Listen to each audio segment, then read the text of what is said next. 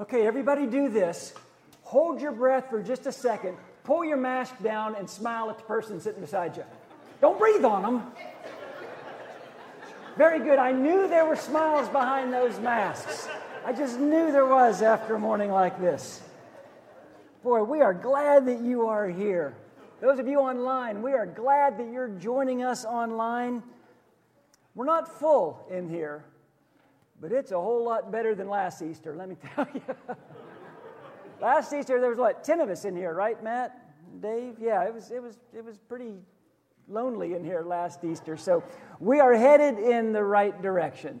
And uh, thanks to so many of you for taking the, the challenge and the risk and just for being here with us. It's so good to see old faces new again and to see people in person again uh, that we haven't seen for a while. And the kids are getting taller, and people have grown beards, and then everything's changing. No, it's, good.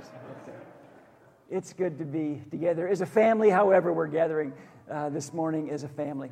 And I want you to do something as we get started this morning. I want you to use your imagination if you can.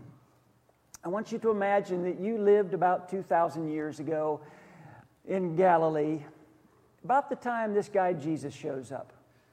And you start listening to what he's saying, and you pretty quickly realize nobody's ever taught like this guy before. And then you start seeing what he's doing and where he's going. And you realize, okay, nobody's ever lived like this guy before.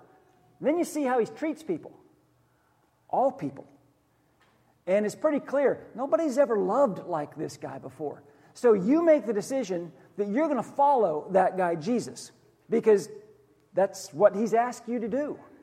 Uh, you follow him.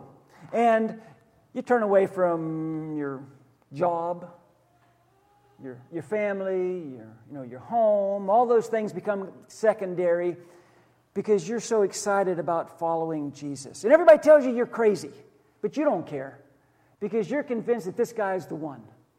He is the one that we've been waiting for, and you can, you're convinced yourself that this little community that you've attached yourself to is going to change the world one day. And for a while, it is this amazing adventure. You come to Jerusalem one Sunday, and everybody's excited. There's like a parade, and Jesus is entering the town, and everybody's shouting, Hosanna in the highest. And it's like, this is as good as it gets. And then things go south quickly. By that Friday evening, the guy that you'd left everything for to follow is dead. He's not just dead, he's crucified on a Roman cross like a common criminal, which means failure, it means despair. And that's the end. Sunday morning, you go to the tomb because you don't really know where else to go and there's some weird things going on at the tomb. The stone that was in front of the tomb, it's rolled away. And there is an angel there. At least you're pretty sure it's an angel. You've never seen an angel before, but you're pretty sure it's an angel. And the angel tells you Jesus isn't here, He's risen, He's alive. And you go run back and tell the other Jesus followers hey, hate is out, love is in. Uh, this, this, this carpenter from Nazareth, he really is the master of the universe. The tomb is empty, Jesus is alive. If you were hearing that for the very first time and you were convinced that the people telling you that knew what they were talking about, what word would you respond with? You know, last, year, last week we talked about the word yes that all of God's promises are yes in Christ. But if I heard that message for the very first time, I don't think I'd respond with yes. And I don't think the first thing out of my mouth would be interesting or you don't say. I think the first thing out of my mouth would be wow. Wow. You know, wow is a word of wonder, it's a word of awe. It's it's a word that we use when we're stunned.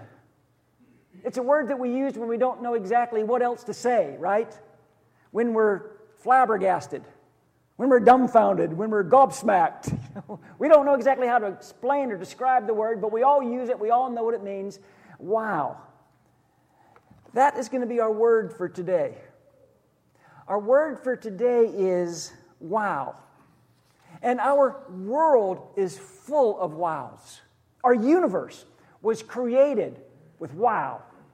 In the beginning, God created the heavens and the earth. Wow.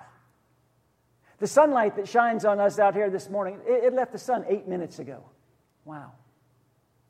There are more stars in our cosmos than there are grains of sand on all the beaches in all the world. Wow. And then history is full of all these wow moments. The Wright brothers build a machine, and all at once, man can fly. And it's really just a couple decades later that we're watching Neil Armstrong walking on the face of the moon. Wow. I remember as a little kid at Pennsylvania Christian Camp, huddled around a little black and white TV, watching that moon landing. And all us little kids were just like, wow. Tampa Bay Bucks won the Super Bowl. wow. Our world is full of wows. You stand at the edge of the Grand Canyon, you look at Niagara Falls. Wow. I, turned 16, I get a driver's license, I get to drive a car all by myself. Wow. My kid turns 16, he gets to drive my car all by himself. Wow. I meet a girl, an Alabama girl. I ask her to marry me. She says yes. Wow. We get married. Instead of a honeymoon, we just stop at a rundown motel in Columbus, Ohio. She says, Wow. Not in a good way. The universe is full of wows. Our lives are full of wow moments. But this morning, I want to talk to you about the great wow. The wow that supersedes every other wow that you've ever experienced or heard of, and that is the wow of the resurrection of Jesus. And I want to walk through a couple truths with you this morning. Some things that you already know, things that are pretty simple, but there's nothing simple and there's nothing ordinary about the, the resurrection. And the first is this the resurrection is what gives our lives meaning. It, it's the resurrection of Jesus that gives our lives a purpose. Philippians chapter 3, Paul says this Yes, everything else is worthless when compared with the priceless gain of knowing Christ Jesus my Lord. I've discarded everything else, counting it all as garbage, so that I may have Christ and become one with Him. I no longer count on my own goodness or my ability to obey God's law, but I trust Christ to save me. For God's way of making us right with Himself depends on faith. As a result, I can really know Christ and experience the mighty power that raised Him from the dead. I can learn that it, what it means to, to suffer with Him and sharing in His death, that, so that somehow I can experience the resurrection from the dead. You know, we all want meaning in our lives. We all want our lives to count for something, don't we? I mean, it's, it's just in our DNA, it's the way we're wired. It's not an option, it's like spiritual oxygen to us. We can't live without uh, some kind of meaning in our lives. But meaning is something that, that really, you got to kind of have a larger context to be able to process. You know, a moment in time, is it really significant? Well, it's hard to say without a larger context. And then we can decide, okay, how significant was that moment in time? And I'll try to explain it this way it's, it's like some of our English language. There are words in our English language that you don't know the meaning of unless you hear it used in context.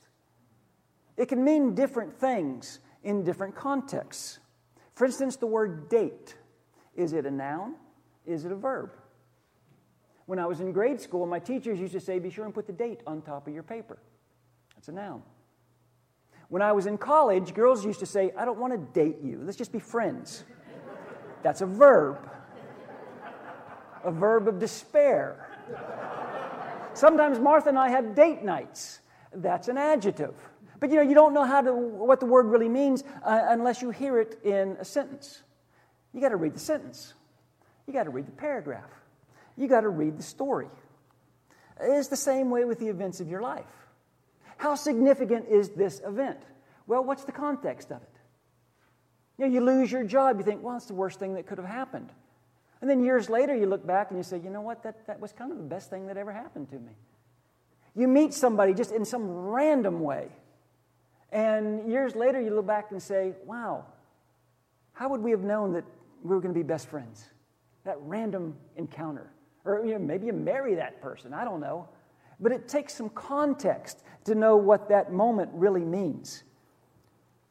Well, every life in itself is, is an unfinished sentence. So we all sort of wonder does my life have meaning?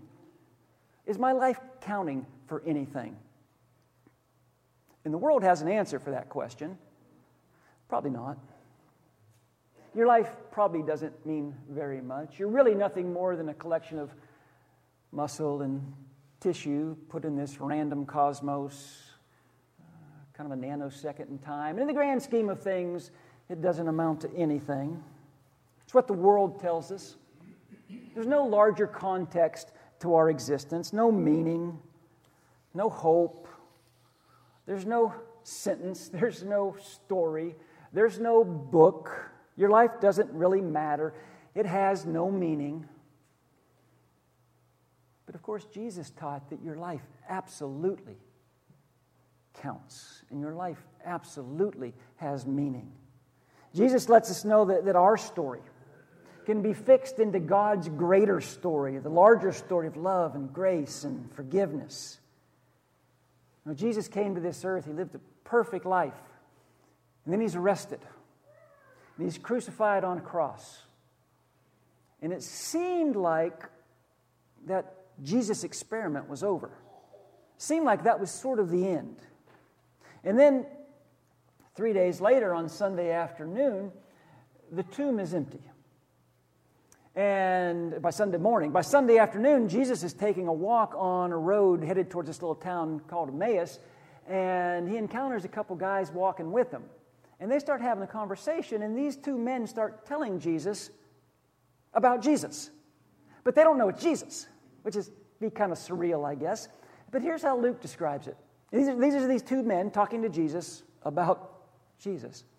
He was a prophet powerful in word and deed before God and all the people. The chief priests and our rulers handed him over to be sentenced to death, and they crucified him. But we had hoped that he was the one that was going to redeem Israel. He was a powerful guy. He did amazing things. There were a lot of wow moments in his life. But then he gets arrested and he's killed we had really hoped that he was going to be the one. You remember the women that ran from the tomb to the disciples, the men, and they told the disciples, He's risen, He's alive. Remember what the disciples' response was to them? It wasn't wow, by the way. It was, You women are crazy. Uh, Luke 24, read it. That's what they said. You know, the, the words sounded like nonsense to them. You women are nuts. I mean, can you imagine a group of men dismissing a group of women? Boy, aren't we glad that doesn't happen anymore.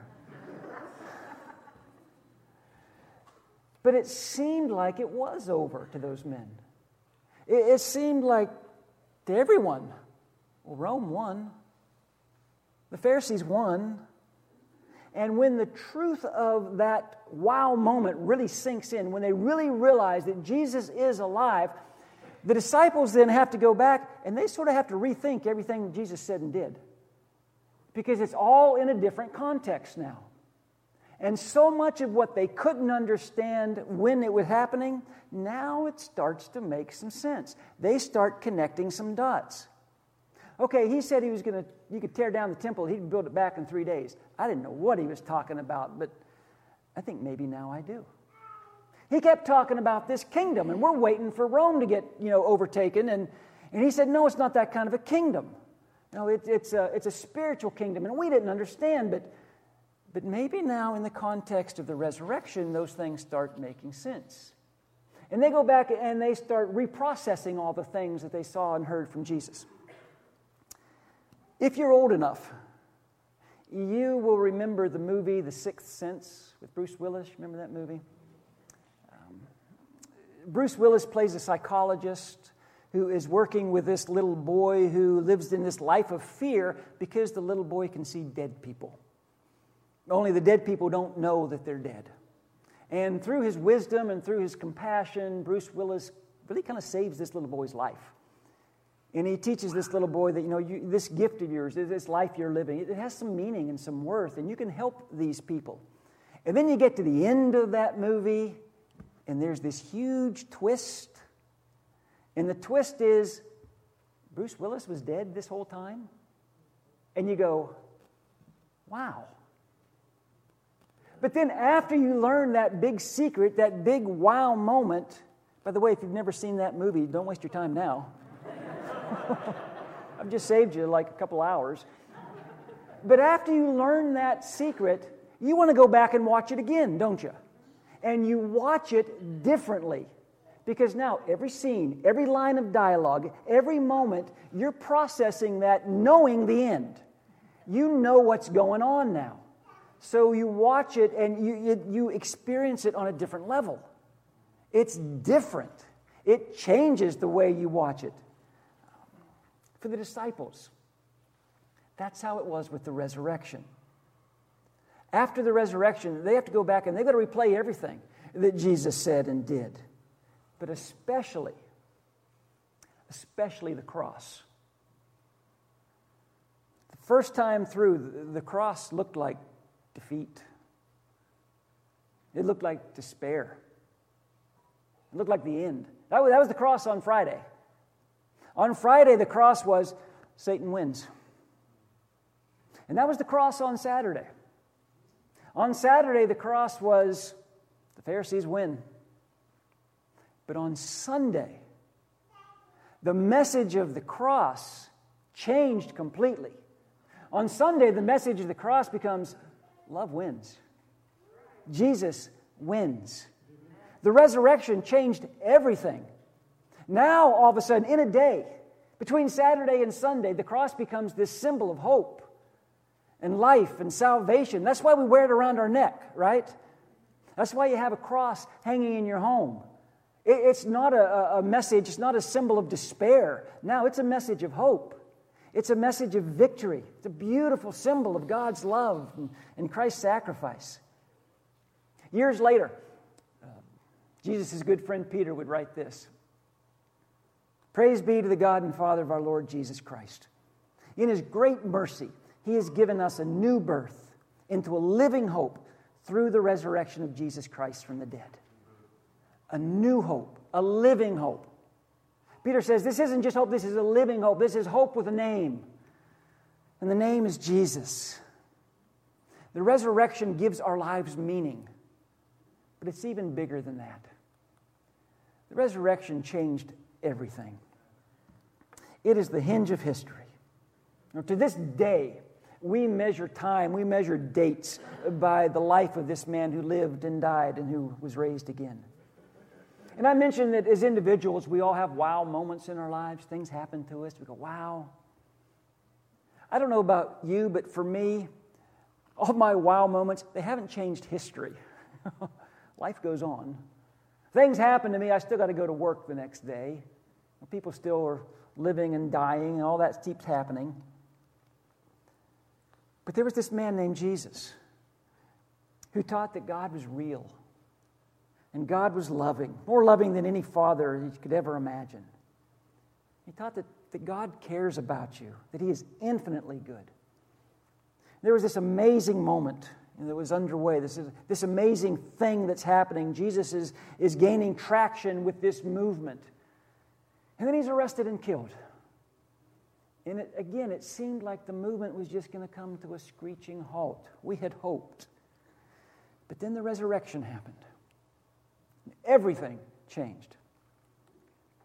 Ephesians chapter 1. I pray that your hearts will be flooded with light so that you can understand the wonderful future He's promised to those He called. I want you to realize what a rich and glorious inheritance He has given to His people. And I pray that you'll begin to understand the incredible greatness of His power for us who believe Him. It's the same mighty power that raised God from the dead and seated Him in the place of honor at God's right hand in the heavenly realms. Jesus' life of servanthood, his life of humility and self sacrifice, his life of love, it wasn't thwarted by the cross, it was magnified by the cross. In fact, again, that's why it's turned into the, the most recognizable symbol in human history. We don't have to live in fear anymore. We don't have to live a defeated life anymore. You know, nations come and go, civilizations rise and fall, but the shadow of Jesus, man, it, is, it, it has haunted mankind for 2,000 years like none other.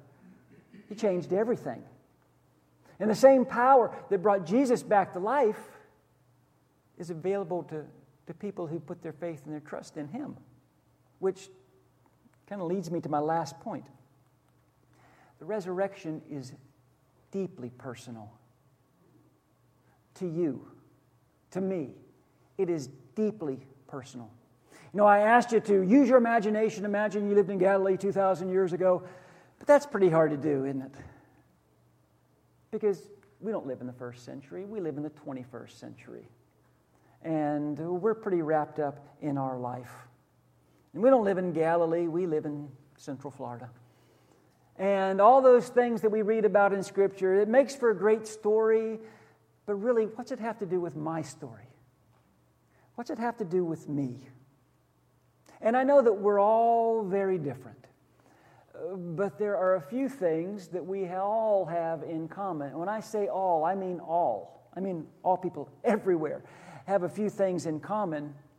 And one of the things that we have in common is unless Jesus returns first, none of us are getting out of here alive. I don't want to be the harbinger of bad news. I'm just telling you, mm, you know, there's two dates on every tombstone the date that you're born and the date that you die. We've all survived the first date, right? And we're all sort of waiting for that second date. And biblical writers talk about this a lot. Uh, the Hebrew writer says this And just as it's destined that each person dies only once, and after that comes judgment, so also Christ died only once as a sacrifice to take away the sins of many people. He will come again, but not to deal with our sins again. This time, He will bring salvation to all those who are eagerly waiting for Him. Here's the truth about you the biggest wow of your life has not happened yet. And I say that, and I don't even know what you've lived through. I don't know what you've seen. I don't know what you've experienced, but I will guarantee the biggest wow in your life hasn't happened yet. It's going to come after you die. The most amazing moment in your life is going to happen after you die. And we don't talk about it very much but we should. And I think, especially a day like today, it's a good thing to be reminded of ourselves. You've heard the old, old story about the, the little boy who comes running to his mother and he says, Mommy, Mommy, is it true that from dust we were created and to dust we'll return? And she said, Well, that's what the Bible says, but why do you ask? Because I just looked under the bed and someone's either coming or going.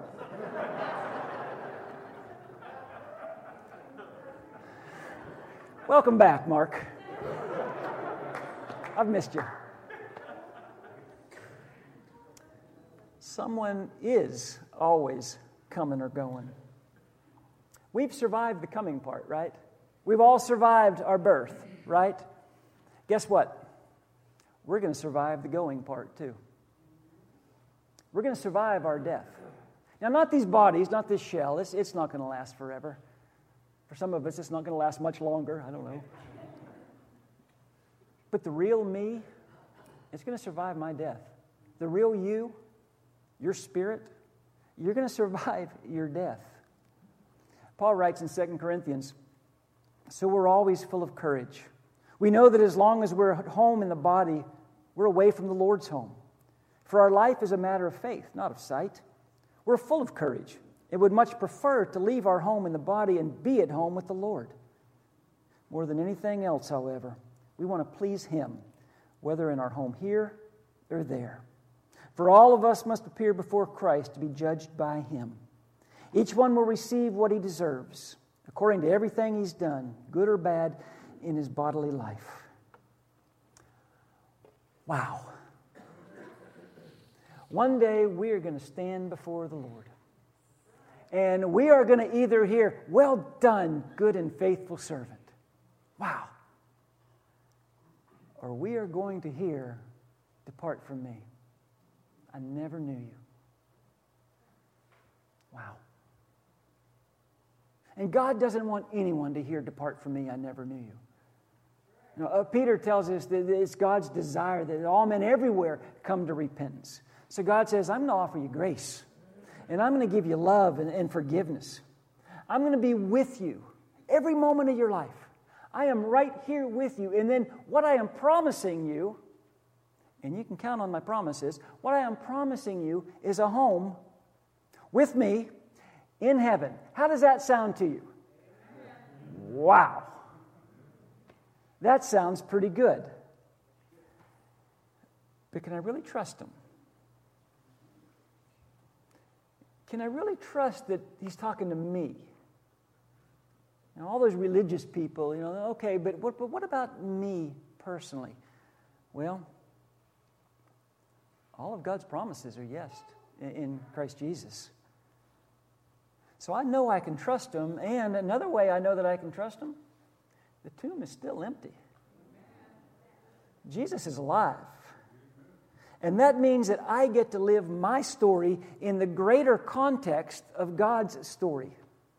I get to live my life in the context of Jesus' life and his story. Because when I finally understand how it ends, and when I finally understand what's going to happen, it doesn't just change everything, it changes me. And when I really start believing, Paul, uh, Peter made a comment, we walk by faith, not by sight um, when I really start believing that, I'm going to change the way I live my life too. Because when I really start understanding not just what happened on that weekend, not just the cross, and really not just the, the resurrection, when I really start understanding the love that motivated that for me, whew, wow. I want to fall more deeply in love with Jesus. I want to love Jesus more and more. So, yeah, guess what? I'm going to confess him as my Lord because that's what he asked me to do. Uh, Romans 10 and other places. I'm going to repent of my sins because I love Jesus. And Jesus is risen. Acts 17, other places. I'm going to be baptized because I love Jesus. And Jesus asked me to be baptized. And it really is as simple as that. Acts 2.38, 1 Peter 3.21, Romans 6, other places. Because I love Jesus. And when I understand, when I really understand how much Jesus loved me, it doesn't just change everything, it changes me. It changes my life. It is deeply personal. Now, I want to wrap up this morning by just reading a bunch of passages to you. And I want you to listen closely. And I, I, told you to try to use your imagination. Then I said it's hard to use your imagination, but I want you to try to use your imagination again. I want you to imagine if you were hearing these passages for the very first time, and this realization for the very first time. And I want you to respond. Some of you don't like to do that, but you can do it. It's okay. I want you to respond to these passages, and I don't want you to respond with a yes, even though that's a good word. I don't even want you to respond with amen, even though that's a really good word. I want you to respond with wow. And sometimes it will be a wow of unbelievable, and sometimes it'll be a wow of how tragic. So, let's see if we can do it.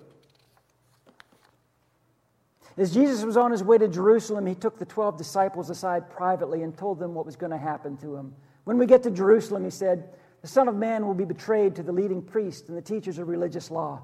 They'll sentence him to die. Then they'll hand him over to Romans to be mocked, whipped, and crucified. But on the third day, he will be raised from the dead, and we say, Wow. What shall I do then with the one you call King of the Jews? Pilate asked him. Crucify him, they shouted. Why? What crime has he committed? But they shouted all the louder, Crucify him. Wow.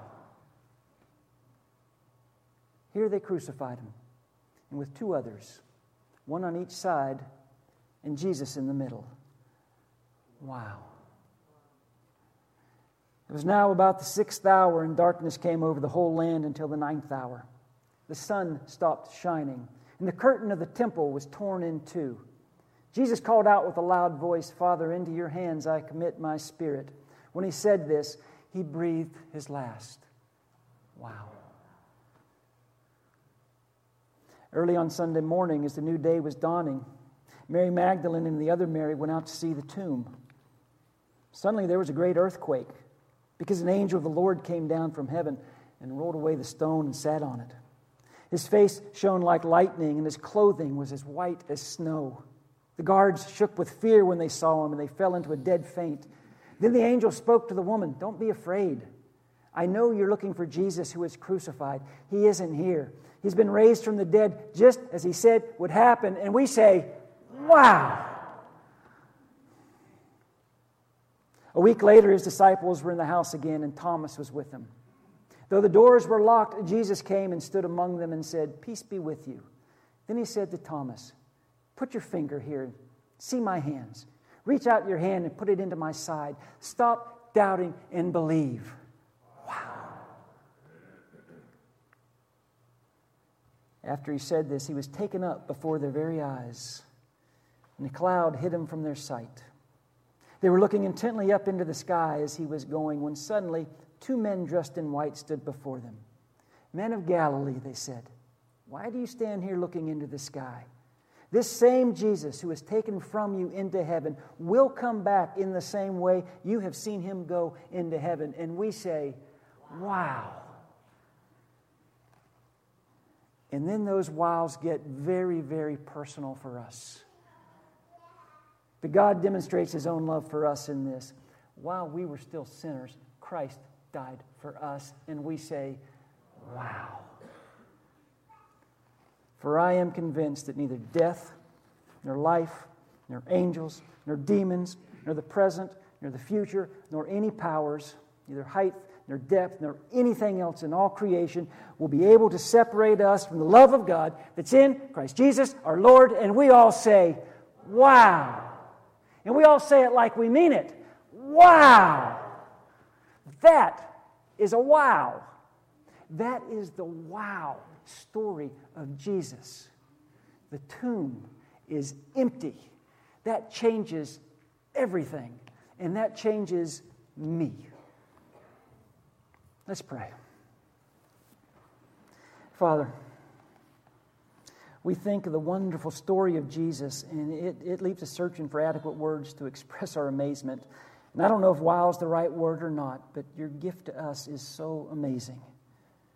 The death and the resurrection of Jesus means that sin, our sin, is forgiven. It means that death, our death, is taken care of. That we do have a hope, that we can have a purpose, and our life does have meaning. And we certainly have a message that love has triumphed over hate. The resurrection means that every loss is going to one day be restored. That you mighty God, will one day wipe every tear from every crying eye. It means that sickness and sadness and grieving and mourning and, and weeping, they don't get the last word. All because Jesus is risen. This day, Easter Sunday, every day, we celebrate that. It's in your Son's name that I pray. Amen.